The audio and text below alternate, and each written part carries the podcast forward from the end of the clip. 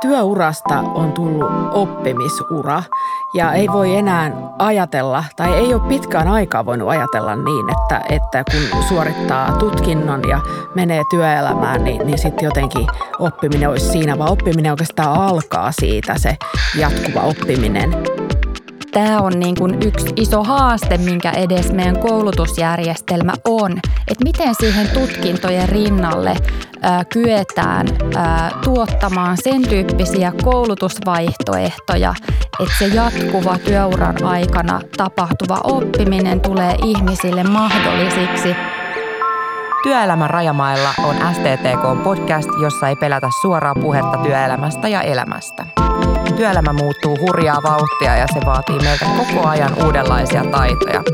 Tänään keskustellaan koulutuksesta ja jatkuvasta oppimisesta.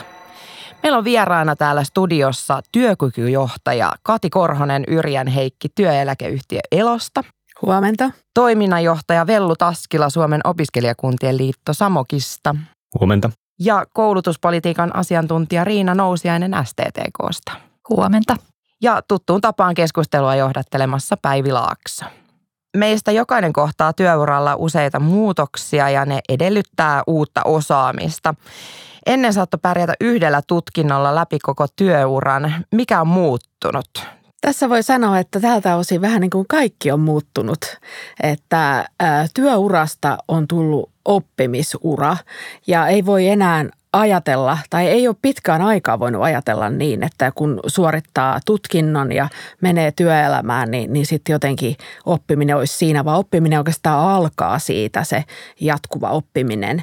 Ja miten sitten meidän koulutusjärjestelmä on, pystyy tähän vastaamaan, niin äh, kyllä mä näen, että äh, meillä on vielä aika paljon paljon siinä tekemistä, että ne valmiudet kertyisi niin siellä perusopetuksessa toisella asteella, korkeakoulutuksessa siihen, että ne valmentaisi meitä ei niinkään siihen vahvaan ammattiidentiteettiin, vaan oppia identiteettiin, siihen kehittävään työotteeseen ja, ja niin, niin kuin yksilönä kasvuun ja kehittymiseen kuin, kuin sitten niin kuin y- yhteisölliseen oppimiseen ja yhteisönä oppimiseen – me ollaan kuitenkin yhteisön jäseniä, me halutaan kuulua yhteisöön ja, ja työyhteisössä ihan äärimmäisen keskeistä on se, että, että miten me yhteisönä kyetään oppimaan ja kasvamaan. No miltä vaikuttaa? Onko koulut ja koulutusjärjestelmä nyt pysynyt tässä tahdissa? Te ainakin olette kovia oppimaan, mutta ollaanko me kaikki? Kuten kaikki koulutuspolitiikkaa seuraavat tietää, niin koulutus ja täydennyskoulutus kasaantuu Suomessa. Ja tuota, siihen on tehty toki vuosien saatossa aika paljon. Jatkuvan oppi, jatkuvaa oppimista on kehitetty ja, ja tuota, on ollut itsekin muutamassakin tämmöisessä pyrkimyksessä, että, että saataisiin niin kuin paremmin semmoista rakennetta, jossa tuettaisiin sitä osaamisen kehittämistä, mutta kyllä varmasti lisääkin voisi tehdä. Joo, toi oli tosi hyvä, mitä, mitä Kati nostit esiin tästä, että miten kyetään niitä oppimaan, oppimisen valmiuksia niin kuin vahvistamaan mm-hmm. läpi koulutuspolkujen, mutta toinen tällainen vähän niin kuin järjestelmänäkökulma liittyy siihen, että mä tunnistan, että meidän koulutusjärjestelmä on tänä päivänä vielä hyvin tutkintokeskeinen. Hmm. Meidän työelämässäkin tutkinnot tunnetaan, mutta, mutta sitä muuta osaamista on monesti niin kuin vaikeampi tunnistaa ja ikään kuin sitä kautta arvostaa sitä. Ja, ja tota, tämä on niin kuin yksi iso haaste, minkä edes meidän koulutusjärjestelmä on, että miten siihen tutkintojen rinnalle kyetään tuottamaan sen tyyppisiä koulutusvaihtoehtoja, että se jatkuva työuran aikana tapahtuva oppiminen tulee ihmisille mahdollisiksi. Ja vielä niin, että se on mahdollista yhdistää uuden oppimisen oppimista ja työtä, että tullaan vahvasti siihen työn ja koulutuksen rajapinnalla tapahtuvaan oppimiseen. Että tänne ehkä nostaisin yhtenä niin kuin keskeisenä haasteena – täytyy ehkä ottaa tuosta vähän kiinnikin, että ollaan aika tutkintokeskeisiä, kun esimerkiksi haetaan työpaikkaa. Ja jos sinne laittaa näitä niin, kuin niin sanotusti pienempiä koulutuksia, niin miten hyvin ne sitten noteerataan siellä? Mä näen niin, että tärkeää on se, että miten pystyy sanottamaan sitä omaa osaamistaan ja, ja sitä on, on kertynyt niin erilaisten projektien äh, työtehtävien kautta kuin sitten tämmöisten pienempien oppimiskokonaisuuksien kautta. Ja tämä, että miten me pystytään tekemään sitä, miten ihmiset pystyy tekemään sitä näkyväksi niin, niin kuin siinä työ, työn teossa, työuralla, kuin sitten vaikka rekrytointitilanteessa, että miten pystyy kertoa siitä omasta osaamisestaan muuten kuin niiden tutkintojen kautta. Miten sitten niin kuin siis kaikki rahoitus ja muu, miten, onko koulutus yhä laadukasta, yhtä laadukasta? Tämä on hur, hurjan laaja kysymys, ja, ja tota, mutta et erittäin tärkeä näkökulma, oikeastaan se tärkein näkökulma mun mielestä just mitä nostit esiin, koulutuksen laatu. Ja varmasti siinä on jatkuvasti, jatkuvasti tekemistä, parannettavaa ja vielä lisänäkökulmana liittyen siihen työelämän ja yhteiskunnan jatkuvaan muutokseen. Et koulutusjärjestelmältähän edellytetään ja odotetaan ei vaan sitä ikään kuin muutoksen mukana pysymistä, vaan sen muutoksen edellä pysymistä, sitä tulevaisuutta, luovaa, uutta osaamista odotetaan, että koulutusjärjestelmän kautta tuotettaisiin. Ja, ja tässä on kyllä isoja, isoja haasteita ja mä näen, että se yksi iso ää, ikään kuin ratkaisu parantaa siinä ennakoivuudessa ja, ja myöskin laadussa niin on tehdä tiivistä yhteistyötä työelämän ja koulutuksen kanssa kaikilla tavoin. Ja ehkä vielä nostona sitten tähän rahoitukseen liittyen, niin ennen kaikkea varmistaa niin kuin pitkäjänteiset edellytykset kehittää koulutusta. Et kaikki sellainen niin kuin äkkinäinen ja tempoileva kehittäminen ei välttämättä ole niin kuin, tai ei ole mun mielestä kovin tarkoituksenmukaista, vaan ennen kaikkea meiltä kysytään sitä pitkäjänteistä tahtoa ja näkemystä myöskin investoida koulutukseen ja osaamiseen. Kuka tämän kaiken muuten maksaa? Onko se valtio, onko se yrittäjä, työnantaja vai ihan itse? No, jos ajatellaan tätä tutkintoon johtavaa koulutusta, niin se on maksutonta opiskelijalle ja sitten se tulee se verovaroista se rahoitus siihen. Ja tietenkin näin opiskelijajärjestöjen edustajana, niin me ollaan sitä mieltä, että tämä on hyvä tilanne ja näin tulee jatkuakin ja myöskin – myöskin EU-etäalueen ulkopuolelle tuleville täytyy tämä sama olla mahdollista. Kyllä niin kuin suurin osa oppimisesta tapahtuu työssä. Kyllä työnantajat maksaa valtavan osan mm. siitä osaamisen kehittämisestä, mutta toki sitten kun puhutaan tutkintotavoitteisesta koulutuksesta, niin, niin mm. pitääkin olla, että sitä rahoitetaan niin kuin vero, verovaroin.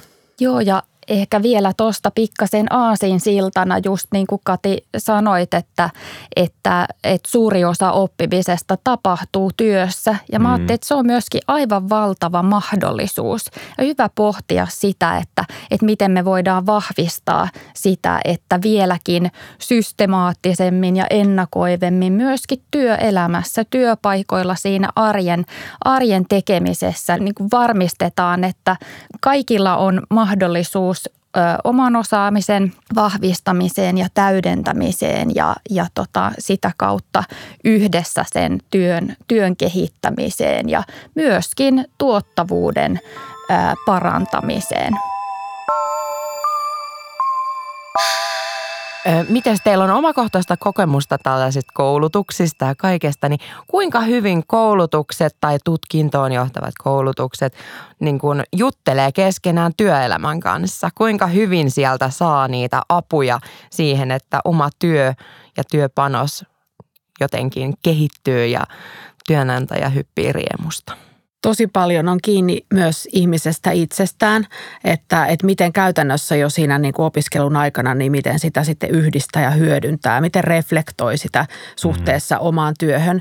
Ja, ja sitten toki niin kuin koulutusten kannalta, että kuinka paljon koulutukseen on sitten niin kuin sisältyy semmoisia käytännön kehittämisprojekteja, mitä sitten ihminen pystyy suoraan sinne työhön kytkemään. Että kyllä mä ajattelen, että kyse on sekä siitä niin kuin koulutuksen järjestäjän puolesta, siitä pedagogiikasta, miten miten sitä on kytketty työhön, kuin toisaalta sitten ihmisestä itsestään ja siitä omasta orientaatiosta. Aika paljon niin kuin myöskin riippuu siitä, että, että ikään kuin työpaikalla mielletäänkö ja, ja onko asetettu tavoitteeksi, että työpaikka on jollain tapaa myöskin oppiva työyhteisö.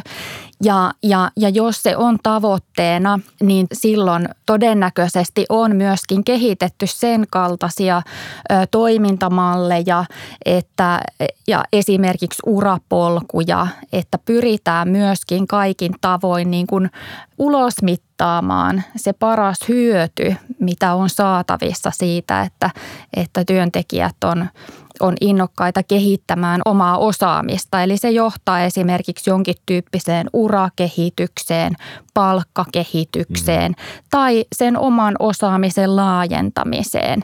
Ajattelen, että, että tämä on niin kuin, paljon hyvää on niin kuin saavutettavissa, mutta että aika paljon niin kuin on kiinni myös siitä, että, että onko se tahtotila myöskin se yhteinen tahtotila työpaikalla oppimismyönteinen työnantaja voi osoittaa sitä niin kuin arvostusta siihen oppimiseen niin monella eri tavalla. Ja, ja mun näkökulmasta ehkä jo pelkästään se, että, että esihenkilö sanoo, että, että niin kuin hienoa, että sä oot täydentänyt sitä osaamista, jos ei välttämättä rahaa ole, niin sitten tavallaan osoittaa se muulla tavoin sen, sen että niin kuin arvostaa sitä osaamisen kehittämistä, että ei välttämättä tarvi aina olla sitä niin kuin lisää liksaa. Tärkeä näkökulma mun mielestä on se, että, että vaan hyvinvoiva mieli kykenee mm, oppimaan. Kyllä. Ja itse asiassa se, mitä on siinä yrityksen kulttuurissa, oppimiskulttuurissa, niin mm. ne asiat, mitä on niin kuin muun muassa se avoimuus, aktiivinen vuorovaikutus,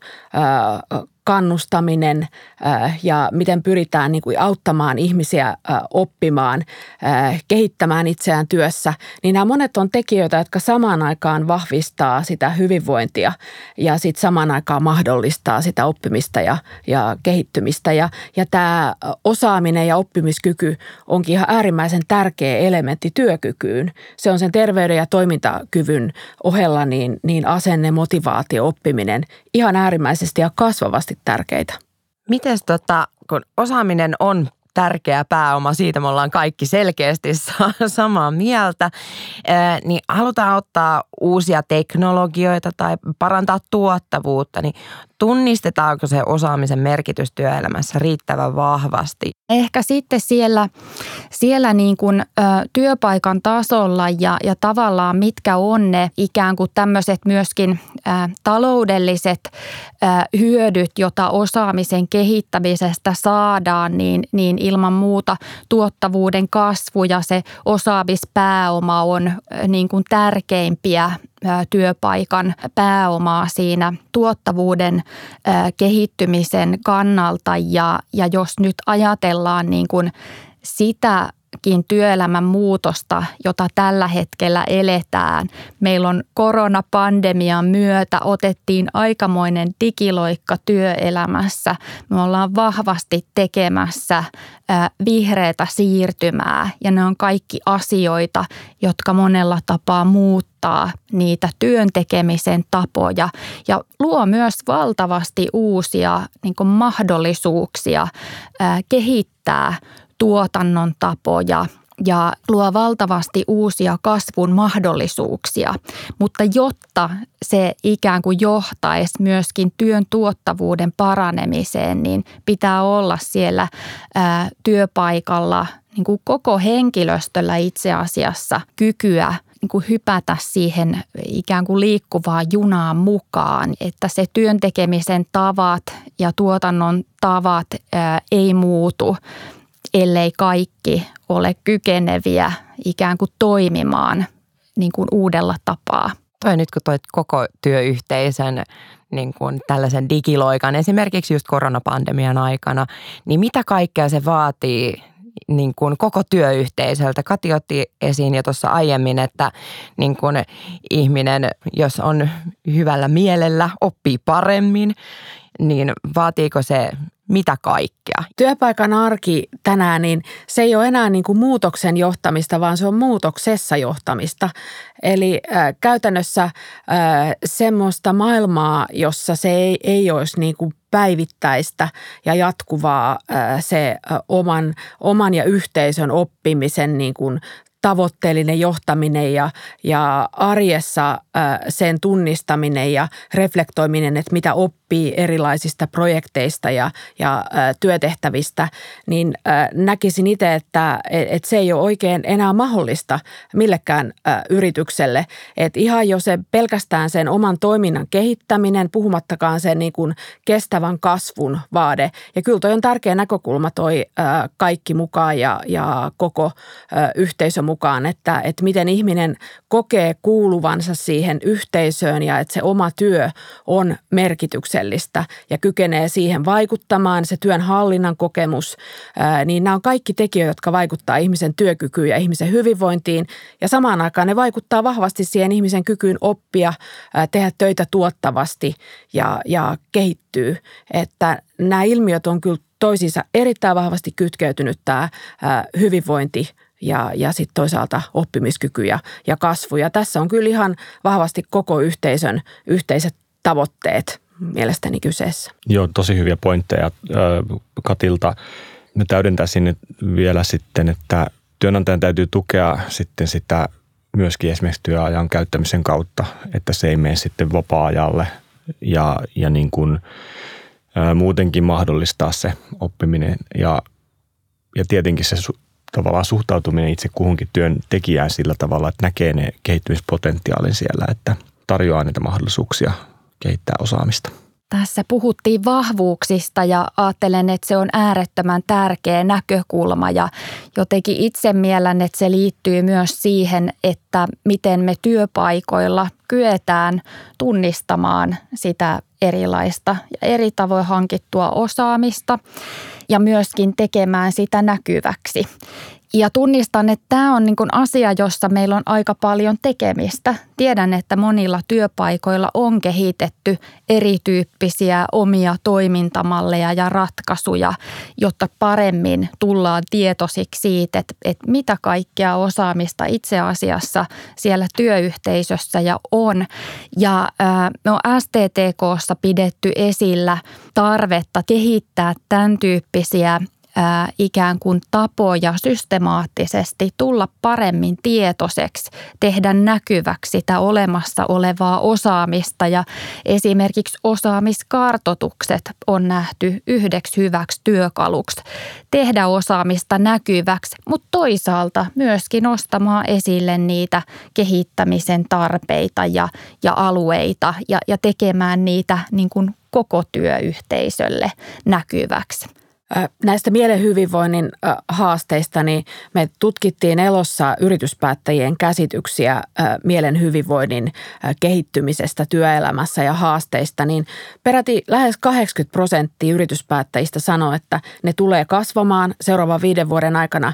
Ja 70 prosenttia sanoo, että myös omassa yrityksessä, kun usein on taipumuksena vähän aliarvioida sitä sitten sitä omaa lähiyhteisöä, niin sanotaan, että tiedostamisen taso on korkealla, että mielen hyvinvointiin työpaikoilla se on aivan olennainen näkökohta, miten me kyetään paremmin johtamaan sen yhteisön hyvinvointiin, työkykyä ja niin mm. myös oppimista, koska nämä tosiaan on toisiinsa mm. liitännäisiä. Koulutus keskittyy usein samoille ihmisille ja vähintään osaamistaan kehittää ne, joiden asema työelämässä on sitten taas heikoin, eikä välttämättä ole niitä mahdollisuuksia. Niin mistä tällainen johtuu?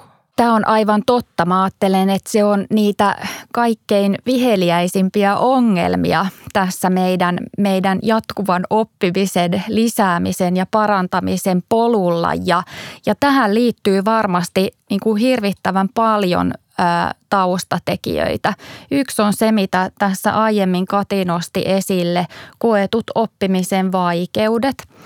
Ja, ja tota, tiedetään myöskin, että asenteet ää, oppimista kohtaan vaikuttaa paljon, jos ne omat ää, kokemukset aiemmin koulupolulta on ollut syystä tai toisesta kovin negatiivisia, niin ei välttämättä tunnu kovin houkuttelevalta ajatus ikään kuin palata koulun penkille, vaikka se oppiminen tänä päivänä onkin hyvin paljon monimuotoisempaa ja, ja moniulotteisempaa.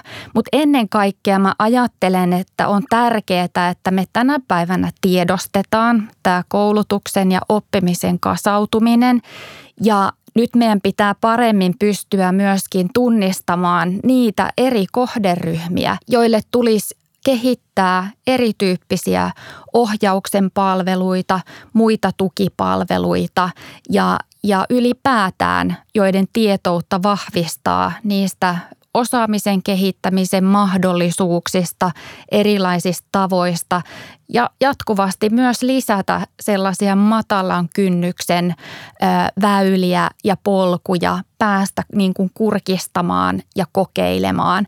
Ja työpaikoillahan meillä on tässä aivan valtavasti mahdollisuuksia nimenomaan niin kuin positiivisella tavalla työyhteisössä kannustaa ihan kaikkia mukaan oppimaan. Että se voi itse asiassa olla se kaikkein isoin niin kuin mahdollisuus, mikä meillä on tämän koulutuksen kasautumisen jollain tavalla niin kuin lieventämiseen. Tärkeitä näkökulmia ja miten me pystytään vahvistamaan sitä ihmisten minäpystyvyyden kokemusta myös niillä henkilöillä, jotka tällä hetkellä kokee, että, että on haasteita siinä omassa oppimisessa, ei luota siihen omaan kykyynsä oppia ja omaan osaamiseen.